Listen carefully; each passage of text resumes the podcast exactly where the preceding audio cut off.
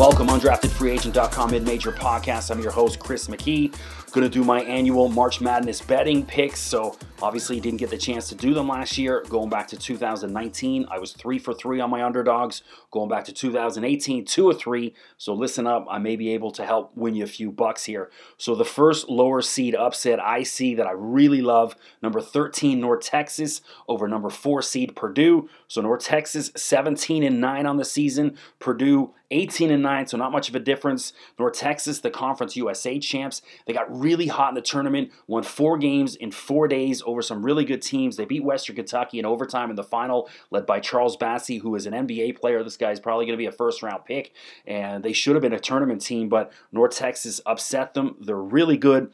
They have the number 10 ranked defense in all of college basketball. They allow just 61.2 points per game, pretty stingy. And during the Conference USA tournament, only allowed 54 points a game. So you can kind of see where they're trending here. They're number 33 in the country in field goal percentage. Purdue is 108th. North Texas is 30th in the country in three point percentage made. Purdue is 188. So you can see here, North Texas, they play really stingy D and they can shoot for three. In free throw percentage, they're also number 84. Purdue's 173. So in key points of the game, North Texas is going to have the edge.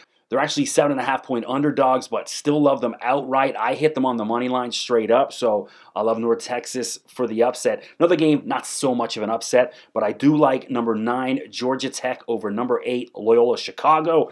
So coming into this, I mean, Georgia Tech, red hot. They're the ACC champs. They just won the ACC tournament. And normally, the ACC champs, we're talking about Duke, a one seed, North Carolina, a one or two seed. And here's the ACC champs, a nine seed this year. So, I mean, obviously, we all know the level of talent much better in the ACC than it is in the MVC, the Missouri Valley, where Loyola Chicago plays. Now, here's the thing Loyola Chicago, the number one scoring defense in the country. I mean, it doesn't get any better than that, but the level of competition they face this year, not that good. I mean, the only other tournament team in the MVC is Drake right now. That's they did lose to them. That's their nine and one in their last ten, and that's their loss. Georgia Tech eight and two coming in. I love Tech, led by the ACC Player of the Year Moses Wright. They got Jose Alvarado, the guard. He plays with all this emotion, and I just think the it factor. You know, Loyola Chicago's got Cameron Krutwig, who's an All-American, big guy, nice player. But I just think the level of talent as a whole much better on Georgia Tech. I love Georgia Tech to hammer Loyola Chicago by a good 10 points or more. So another one, again, not too big of an upset, but still a lower seed. St. Bonaventure a nine seed over LSU an eight. The Bonnies 16 and four on the season. They're the A10 champs. Atlantic 10, LSU 18 and eight. So St. Bonaventure actually has a higher net ranking. They're 24 to compare to LSU's 28. The Bonnies also play very good defense, number five in scoring defense, so 60.4 points per game.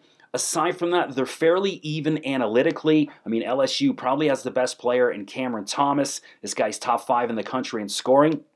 But to steal a quote from Jay Bilas, I saw this the other day. I mean, he said, you know, LSU way more talented, but St. Bonaventure's is really tough. If they're not ready for a fist fight, the Bonnies can beat them. And I think this game is going to be a fist fight. I think the Bonnies make them play their game and they squeeze it very closely. St. Bonaventure will win. The other bigger upset that I do like, so BYU is a six seed, and I like them to lose to whoever the 11 seed is they face. It's going to be a play-in game, Michigan State versus UCLA. I mean, BYU 20 and 6 they lost three times to Gonzaga, and what that does is kind of up their strength of schedule because they played the number one team in the country three times. It makes their strength of schedule look a lot better than it is. You know, this year's West Coast Conference, aside from the Zags, not that good. So that those 20 wins in that conference don't really impress me. I've watched BYU play at least 12, 15 games this season. They're good, they're okay, but I'll take, you know, a an above average UCLA or Michigan State team this year to beat them comfortably. Write it down. I've got money on all these games myself. Of course, don't forget to check out undraftedfreeagent.com. Hit me up on Twitter at Mr. McKee. And of course, enjoy the basketball.